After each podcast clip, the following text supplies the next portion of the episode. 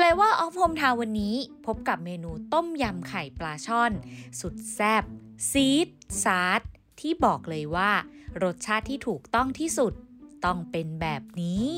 มันเป็นรสชาติที่แบบ เอ้ยสะใจว่ะ นี่คือคำว่าสะใจของผมคือเหงื่อมันต้องออก ว้าว เสียงเมื่อสักครู่นี้ทุกคนพอจะเดาออกกันไหมคะ ว่าภูมิลำเนาเขามาจากไหน แค่ผมเอ่ยปากพูดนี่เขาก็รู้เลยว่า คนสุพรรณแน่นอน ต่อให้แบบประชาชนหรือสัมมโนครัวผมอยู่เชียงใหม่เขาก็พูดว่าเองคนสุพรรณใช่ไหมนั่นไงล่ะคะหนุ่มสุพรรณบุรีกับเรื่องเล่าจากเมนูในความทรงจำต้มยำไข่ปลาช่อน เมนูต้มยอดนิยมที่หากินได้ไม่ยาก แต่วัตถุดิบหลัก แทบจะหาไม่ได้แล้ว มันหากินไม่ได้ฮะนี่ผมอายุ 30 แล้วเนาะตั้งแต่จากสุพรรณมา 15 ปีเนี่ย ผมเพิ่งได้กินปีเนี้ย ตอนที่กลับไปสุพรรณเนี่ยมันเป็นรสชาติที่แบบคุณหาจากไข่ไข่ปลาอื่นไม่ได้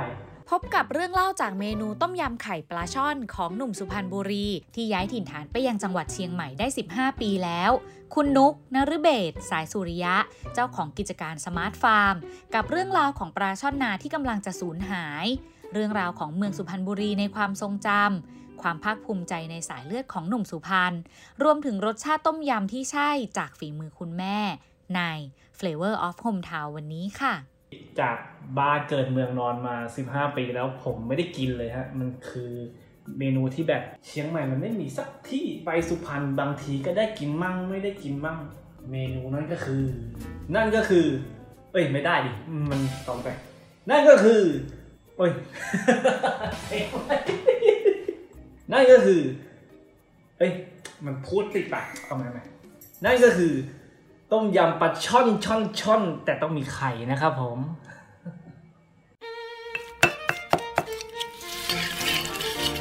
แคบแคบมากินข้าวตาหนุยมีการเมนูโปรดของลูกตึงนั่นกับเขากำลังหอนๆอยู่ลูกมามามาเออถ้าไม่กลับมาบ้านนี่ไม่ได้กินนะฝีมือแม่เนี่ย Will the world via the voice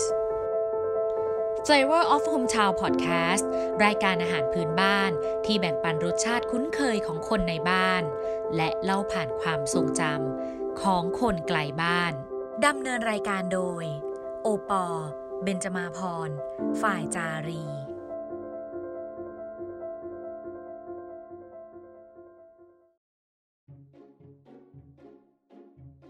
มาพูดถึงเรื่องความโดดเด่นของพี่นุกดีกว่า เรื่องการมีสำเนียง เหน่อสุพรรณแบบเนี้ยค่ะ คนน่าจะทักบ่อยมากนะอ๋อแค่ลงลงประตูมาแล้วคำว่าสวัสดีแค่นี้เขาก็ทักนะฮะเขาไม่รับไหวนะเขาจะถามก่อนเลยว่า คนที่ไหนอะลูก มันเป็นข้อดีอย่างหนึ่งนะครับสำเนียงเนอเนี่ย มันดูแบบเราเป็นเด็ก เด็กแบบไม่มีพิษภัยค่ะ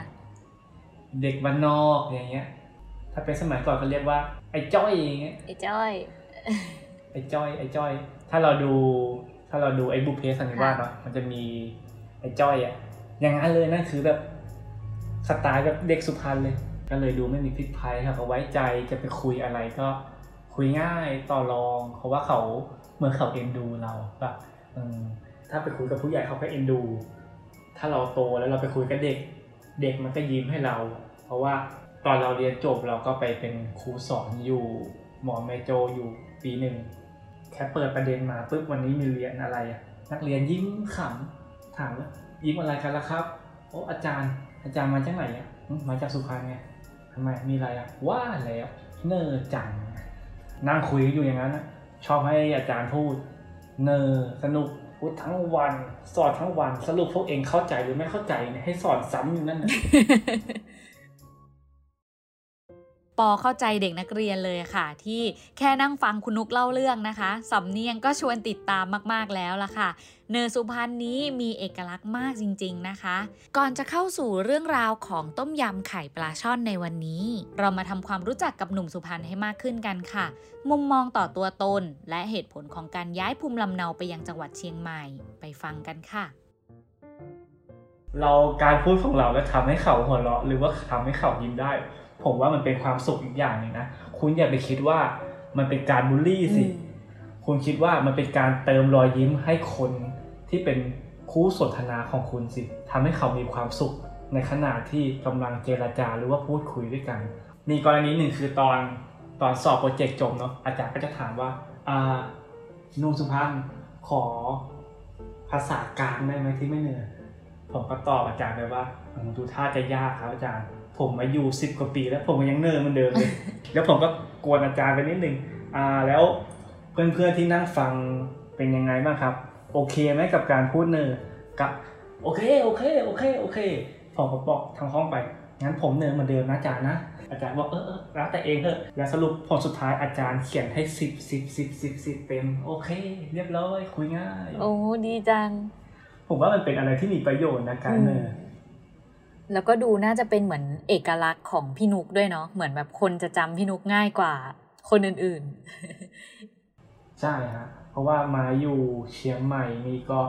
ดูท่าจะเป็นคนเดียวที่เนอร์ครับ ที่เป็นเด็กต่างจังหวัดขับก็แซวกันแล้วเฮ้ยไอ้นุ่งสุพรรณมาแล้วเหรอ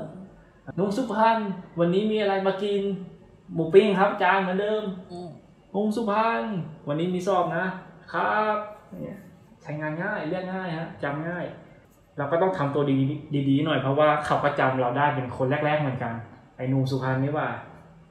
เหมือนเราแบกแบกทั้งสุพรรณไปกับเราด้วยทำอะไรก็ต้องน่ารักนิดนึง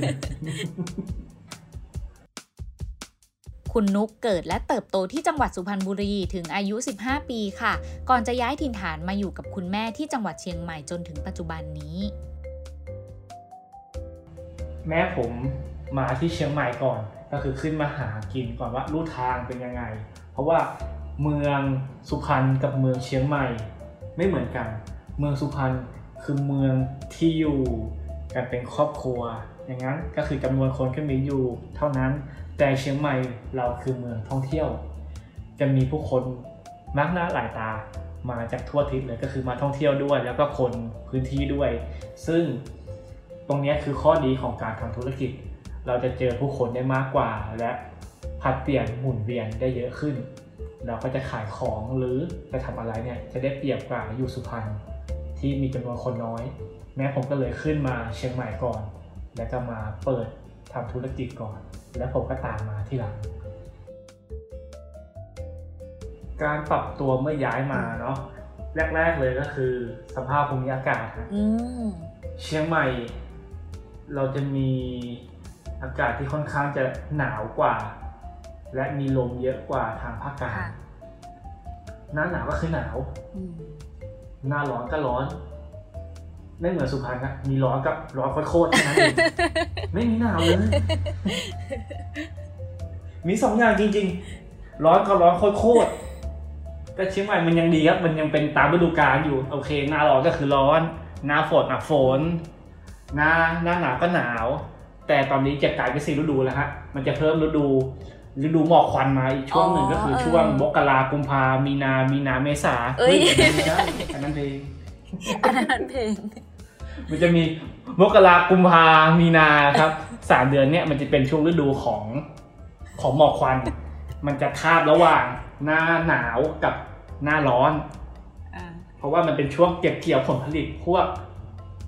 ข้าวโพดเนี่ยครับ ซึ่ง เชียงใหม่เราก็รณรงค์นะ คุณจะมาโบ้ยว่าเชียงใหม่เผาป่า หรือว่าเผาพื้นที่ทำการเกษตร คุณลองไปดูจุด hotspot ครับอ่าเชียงใหม่ไม่ค่อยมีนะครับ น้อยมาก ส่วนมากจะเป็นทางเพื่อนบ้านเรานี่เอง มันเป็นจุด hotspot อยู่ทางทางเพื่อนบ้านเราฮะแล้วเชียงใหม่เราเนี่ย มันเป็นแอ่งกระทะ ก็คือคุณจะเผาจากไหนเต็มที่เลยฮะ สุดท้าย มารวมกระถิ่นอยู่ที่เชียงใหม่ และเชียงใหม่ก็สูดอากาศที่เป็นควันกันตลอดอืมซึ่งจะแก้ยังไงก็แก้ไม่ได้ เพราะว่า มันเป็นอากาศที่กดทับกดทับลงมา มันจะมีอย่างเดียวก็คือ พายุเข้า ที่จะมีลมและฝน ที่จะทำให้หมอกควันมันจางลงได้แค่นั้นอืมอืม แม้คุณนุกและคุณแม่ จะไม่ใช่ประชากรเชียงใหม่โดยกำเนิด แต่ทั้งสองคนนะคะ ก็ไม่สามารถนิ่งเฉยต่อฤดูการควันไฟที่เกิดขึ้นได้เลยค่ะ ก็เลยคุยกับแม่แล้วแม่เอาไงดีเนี่ยควันเยอะ เอ็นดูพวกดับไฟพวกอาสาเอะทำกับข้าวอะไรให้เขากินดีเนี่ยแล้วเราก็นัดพวกรวมตัวกันรถกระบะสี่คันไป ไก่สิบห้าโลกับรถสี่คัน แม่งโคตรเมคเซนเลยจะไปอะไรกันเยอะแยะรถคันเดียวก็ได้เขาบอกว่าเฮ้ยก็อยากไปดูว่าสถานการณ์เขาเป็นยังอ่าไงเอองานเองก็ไปซื้อไอ้ที่ตกขวัญนิดนึงอืมเออไม้กวงไม้กวาดน้ำน่ะวิ่งไปซื้อสรุปสี่คันไปไม่พอครับอืมอืมซื้อนู่นซื้อนี่เต็มไปหมด แล้วก็ไปช่วยเขาดับนิดหนึ่งไม่รู้ว่าไปช่วยหรือว่าไปเกะกะเขาเลยนะ เพราะว่าคนเยอะมากอืมมีคนรู้จักนิดนึงก็โอเคไปช่วยได้ แล้วก็เขาก็อำนวยความสะดวกเรื่องที่จอดรถ แล้วก็ช่วยกันยกยกยกของไปแจก ซึ่งก็เป็นอะไรที่น่าเอ็นดู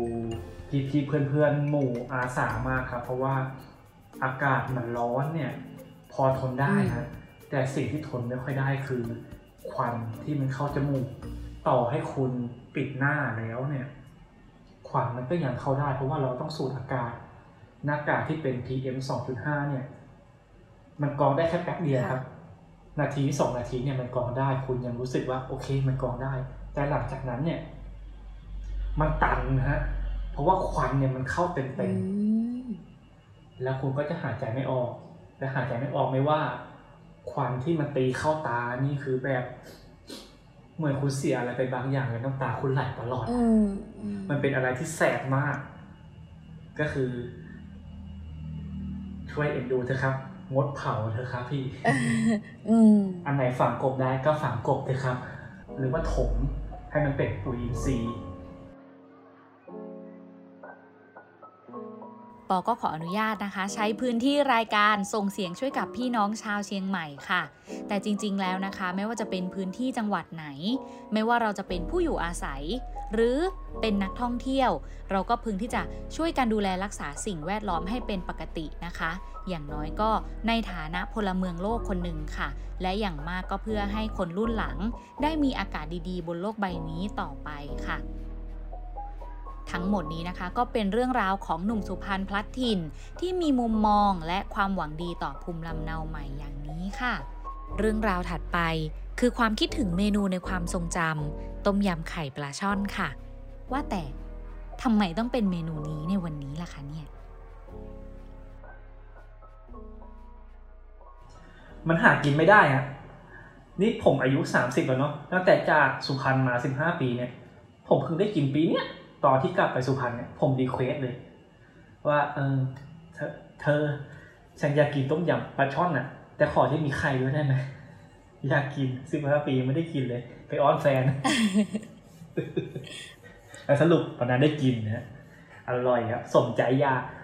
สมใจยาไอ้หนุ่มสุพรรณแล้วสิบห้าปีที่รอคอย มันเป็นรสชาติที่แบบคุณหาจากไข่ไข่ปลาอื่นไม่ได้ปลาสลิดมันก็มีนะ แต่มันไม่เหมือนกันฮะ ฟองมันเล็กไม่เหมือนปลาช่อนปลาช่อนฟองมันใหญ่ แต่ไข่ปลาช่อนคือมันจะเป็นเม็ดเม็ดๆใหญ่นิดนึงแล้วมันจะอยู่กันเป็นพรวนเลย มันเป็นอะไรที่แบบพอดีคำอะครับ แล้วการที่เรากินต้มยำเนี่ยน้ำต้มยำนะครับ มันจะแทรกเข้าไปในในพวงของไข่ มันจะมีรสชาติของเปรี้ยวเผ็ดเค็มของน้ำต้มยำ อยู่ในพวงไข่ พอเรากินเข้าไปเนี่ย สิ่งแรกที่ฟันเรากระทบ นั่นคือไข่ อย่างแรกแหละเพราะเรากินไข่ เราก็ต้องได้กัดไข่ สิ่งแรกสิ่งแรกที่เราได้คือความมันของไข่ สิ่งที่สองมันคือรสชาติของน้ำต้มยำที่มันแทรกอยู่ระหว่างไข่ต่อไข่นั่นนะครับ มันเค็มเปรี้ยวเผ็ดหวานมาที่หลังแม่คุณเอ้ย ถ้าคุณผู้ฟังได้ยินนะฮะหลับตากับผม แล้วกดแอดสั่งได้เลยฮะหลับตาแล้วจะกดสั่งยังไงใช่เออเราต้องสั่งก่อน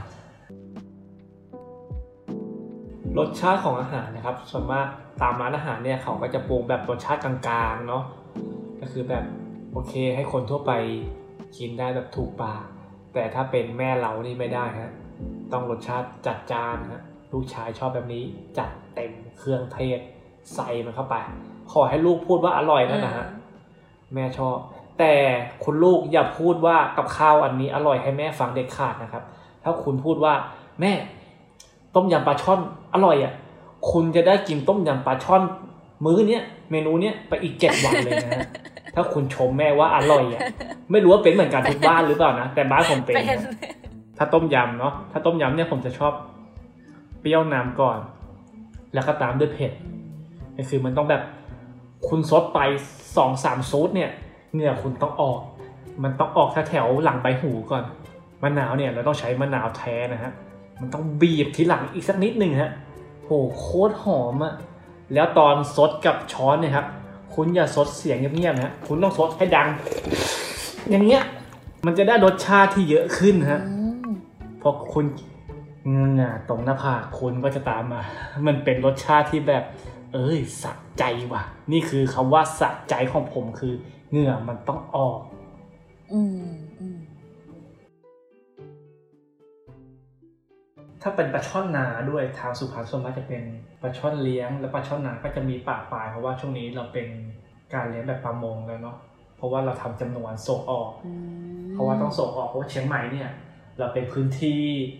ปลาช่อนของเชียงใหม่เนี่ยครับที่มันไม่มีเพราะว่าเราเป็นพื้นที่ที่เป็นแบบ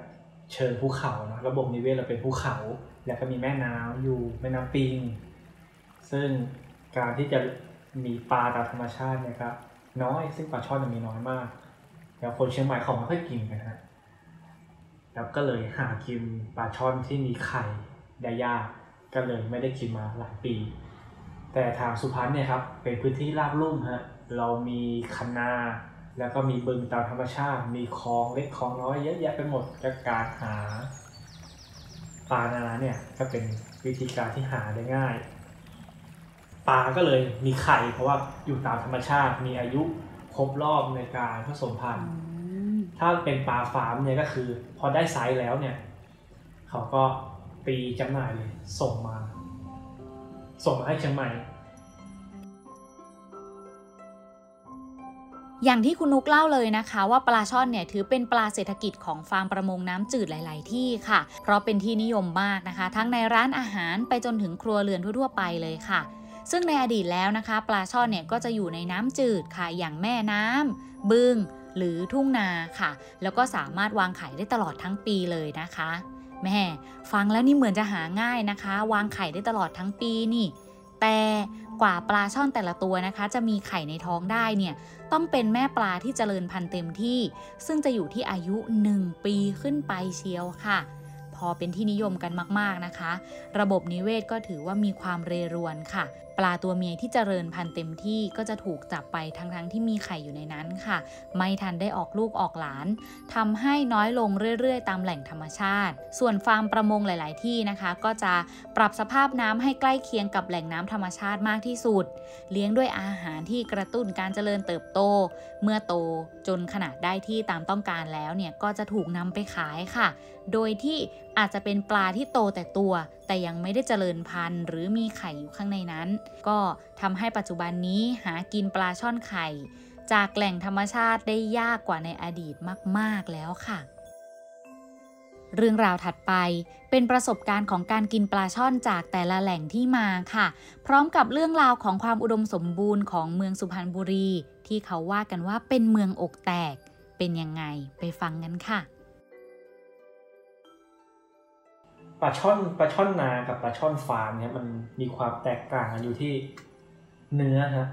ปลาช่อนนาเนี่ยเขาจะหากินตามธรรมชาติเนาะเขาก็กินปลาเล็กปลาน้อย แล้วก็ว่ายเสาะหาไปหากินทำให้เนื้อของเขาเนี่ยแน่น เขาก็มีวัยเจริญเติบโตของเขาวางไข่อะไรกันไป แต่ปลาที่เลี้ยงฟาร์มนี่ก็ส่วนมากก็กินอาหารเม็ดนะฮะอ่าซึ่งเนื้อมันจะไม่เหมือนกันเท่าไหร่ ความแตกต่างของเนื้อ ถ้าเรากินเราก็จะรู้ว่า โอ้โห เราไปสังเกตที่ไฟเลี้ยวเลยก็ได้ครับไฟเลี้ยว ไฟเลี้ยวมันคือแก้มของปลานะครับอืมอืมเรียกว่าไฟเลี้ยว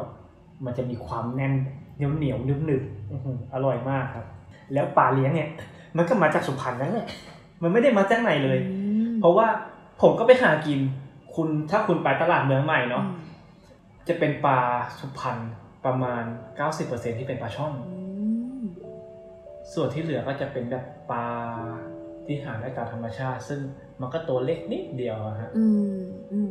ถ้าตัวใหญ่ๆจะเป็นปลาที่เลี้ยงกันหมดเลย สุพรรณเราจะมีแม่น้ำอยู่แม่น้ำหนึ่งคือแม่น้ำท่าจีนครับ สุพรรณเนี่ย เราจะเป็นเมืองที่แบบอกแตกก็คือมีแม่น้ำจากเจ้าพระยามาไหลรวมตรงนี้ แล้วก็แตกแขนง ไปตามทุ่งนาเนี่ยครับก็จะกลายเป็น พื้นที่เพาะพันธุ์ของพวกปลาช่อนนา ถ้าเอาความจริงคือสุพรรณปลาช่อนหมดแล้วครับต้องไปหากินทางสิงห์บุรี คือมันอุดมสมบูรณ์น้อยลงเหรอคะการทำนาเดี๋ยวนี้มันไม่เหมือนแต่ก่อนนะเราก็มีการใช้ยาใช้สารเคมีเยอะแยะไปหมดป่าที่อยู่ตามธรรมชาติมันก็น้อยลงนะนี่คือปัจจัยหลักๆเลย แล้วก็การบริโภคของเราก็คือแบบเราก็สรรหากินกันอยู่แล้วป่าอยู่ตรงไหนเราก็ไปหาเอ้ยตรงนี้มันมีหมายปลานี่หว่า ก็ไม่มีอะไรที่จะเพาะพันธุ์ได้ มันก็เหมือนปลาสลิดนะครับ แต่ก่อนเนี่ยดังมากเลยคือปลาสลิดดอนคำยาน มันเป็นอะไรที่อร่อยมาก พออร่อยมากเนี่ยคนก็ไปตามหากินกินกิน จนตอนนี้แทบจะไม่มีแล้วครับ หมดแล้วปลาสลิดดอนคำยาน ปกติแล้วนะคะ การไม่ได้กินเมนูโปรดเพราะอยู่ไกลบ้าน เรายังมีความหวังว่าจะได้กลับไปกินที่บ้านได้ในสักวันค่ะ แต่ในกรณีที่วัตถุดิบกำลังสูญหายไปจากแหล่งธรรมชาติแบบนี้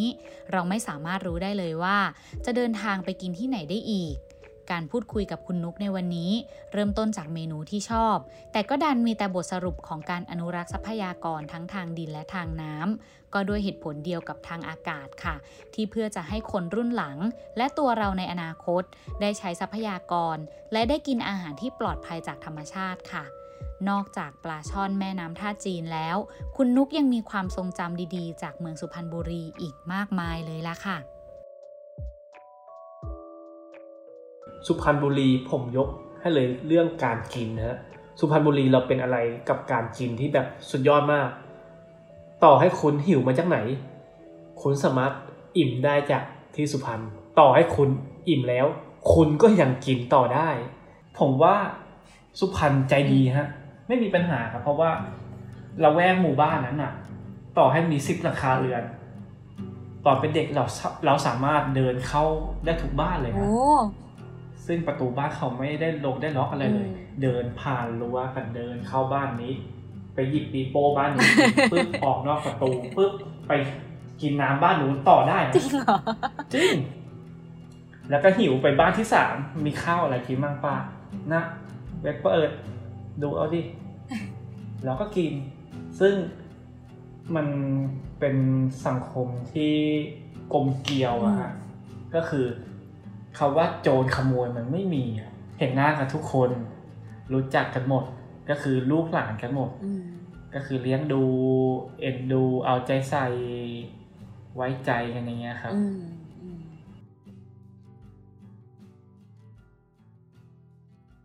ถ้าคนที่อื่นเขาจะพูดว่า อ่า ไปเรียนในเมืองใช่ไหม แต่คนสุพรรณไม่เรียกอย่างนั้นครับ อะไรที่ไม่อยู่ในเมืองที่อยู่จุดศูนย์กลาง สุพรรณมีหอคอยเนาะ เราจะเรียก การที่จะไปในเมืองหรือไปหอคอยที่เป็นตัวเมืองน่ะเราเรียกว่าไปจังหวัด ไปจังหวัด สุพรรณจะเรียกอย่างนี้ครับ ไปจังหวัดใช่ถ้าเราจะเทสว่าเฮ้ยไอคนนี้มาจากสุพรรณจริงไหมเราเปิดช้อยเลยครับ ถ้าเราจะไปหอคอยเนี่ย คุณจะเรียกว่าอะไรหนึ่งไปในเมืองสองไปจังหวัด แค่นี้พอครับในเมืองกับจังหวัดเรารู้แล้ว ผมก็ไม่รู้ว่าที่มามันเป็นอะไร เพราะว่าผมก็เกิดมายันตอนเนี้ยสามสิบปีแล้ว ผมก็ยังหาคำตอบไม่ได้ว่าทำไมถึงเรียกว่าไปจังหวัดกัน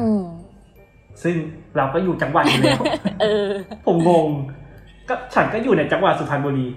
แล้วฉันจะไปจังหวัดทำไมอะถ้าถ้าหลุดออกจากอำเภอครับเมืองอย่างเงี้ย ก็คือไม่ใช่ในจังหวัดแล้วเหรอคะถ้าเขาว่าจะใช้จังหวัดก็คือเมาเหมารวมในเมืองเลย อย่างนี้ ถ้าสมมติออกเมืองไปนิดนึงไปบางม้าอะไรเงี้ย บางทีก็ไม่เรียกบางปะมานะ เรียกบางม้า ไอ้เบาะที่เรานอนเนี่ย สุพรรณไม่เรียกเบาะนะ สุพรรณเรียกเมาะตื่นมาแม่บอกแล้วหนูเก็บเมาะยัง เมาะไม่รู้ที่อื่นเรียกยังไงนะสุพรรณเรียกเก็บเมาะยัง มันก็คือเบาะนั่นแหละ อืมอืมปกติแล้วเนาะคนก็จะเข้าใจว่าสุพรรณบุรีเนี่ย จะมีความโดดเด่นทางภาษาคือสำเนียง แต่ว่าจริง ๆ แล้วอะ มันลามไปถึง คำเรียกอะไรหลาย ๆ อย่างด้วยที่เหมือนคนสุพรรณเขาจะรู้กันเอง ใช่ครับอืมถูกต้อง ซึ่งคนที่อื่นก็อาจจะงง มันก็เหมือนคำคำตามตามภาคอะครับ อีสานเขาก็เรียกอีกอย่างหนึ่งอ่าอย่างเงี้ย เชียงใหม่ก็เรียกอีกอย่างหนึ่ง ซึ่งคือคือสิ่งเดียวกันอืมยกตัวอย่างก็คือ เชียงใหม่สุพรรณเนาะเอาปลาช่อนก่อน เชียงใหม่เรียกปลาหลิมผมก็งงมันทำไมเขาเรียกปลาหลิมวะอ๋อหัวมันหลิมหลิมอ๋อโอเค เชียงใหม่เรียกปลาหลิมครึ่งชีวิตแรกเนี่ยสุพรรณครึ่งชีวิตหลังเชียงใหม่อืมเราจะพูดถึงครึ่งชีวิตสิอ๋ออ๋อไม่เหมือนผมจะอยู่แค่สามครึ่งสิชีบวิตที่ที่ที่ใช้มา ที่ที่ผ่านมาเออที่ผ่านมา เอ้ยวีดีใกล้ตายแล้วเนี่ยปัจจุบันเนาะนับปัจจุบันก็คือครึ่งชีวิตแรกเนี่ย สุพรรณแล้วก็ครึ่งชีวิตหลังจนถึงปัจจุบันเนี่ย เชียงใหม่ เออ ก็เลยอยากรู้ว่าอ่าถ้ามีคนถามพี่ครับลูกว่าเป็นคนที่ไหนเนี่ยเราจะตอบเขาว่าเป็นคนที่ไหน เราไม่ต้องตอบก็ได้นะครับ แค่ผมเอ่ยปากพูดนี่เขาก็รู้เลยว่า คนสุพรรณแน่นอน ต่อให้บัตรประชาชนหรือสัมมโนครัวผมอยู่เชียงใหม่ เขาก็พูดว่าเองคนสุพรรณใช่ไหมอืมก็เราก็ตอบเข้าไปว่าก็ใช่ดิพี่ เนอขนาดนี้คนเชียงใหม่ได้ไงอะอ่าถามว่าเป็นคนสุพรรณอยู่ความรู้สึก ไม่ใช่ครับ มันเป็น DNA ของเราเลยคือว่า ยังไงเราก็สุพรรณยังไงเราก็เปลี่ยนมันไม่ได้ Flavor of Hometown Podcast รายการอาหารพื้นบ้านที่แบ่งปันรสชาติคุ้นเคยของคนในบ้าน และเล่าผ่านความทรงจำของคนไกลบ้าน ติดตามได้ที่ www.thaipbspodcast.com แอปพลิเคชัน Thai PBS Podcast หรือ Spotify, SoundCloud, Apple Podcast, Google Podcast และ Podbean ติดตามความเคลื่อนไหวได้ที่ Facebook, Twitter, Instagram และ YouTube Thai PBS Podcast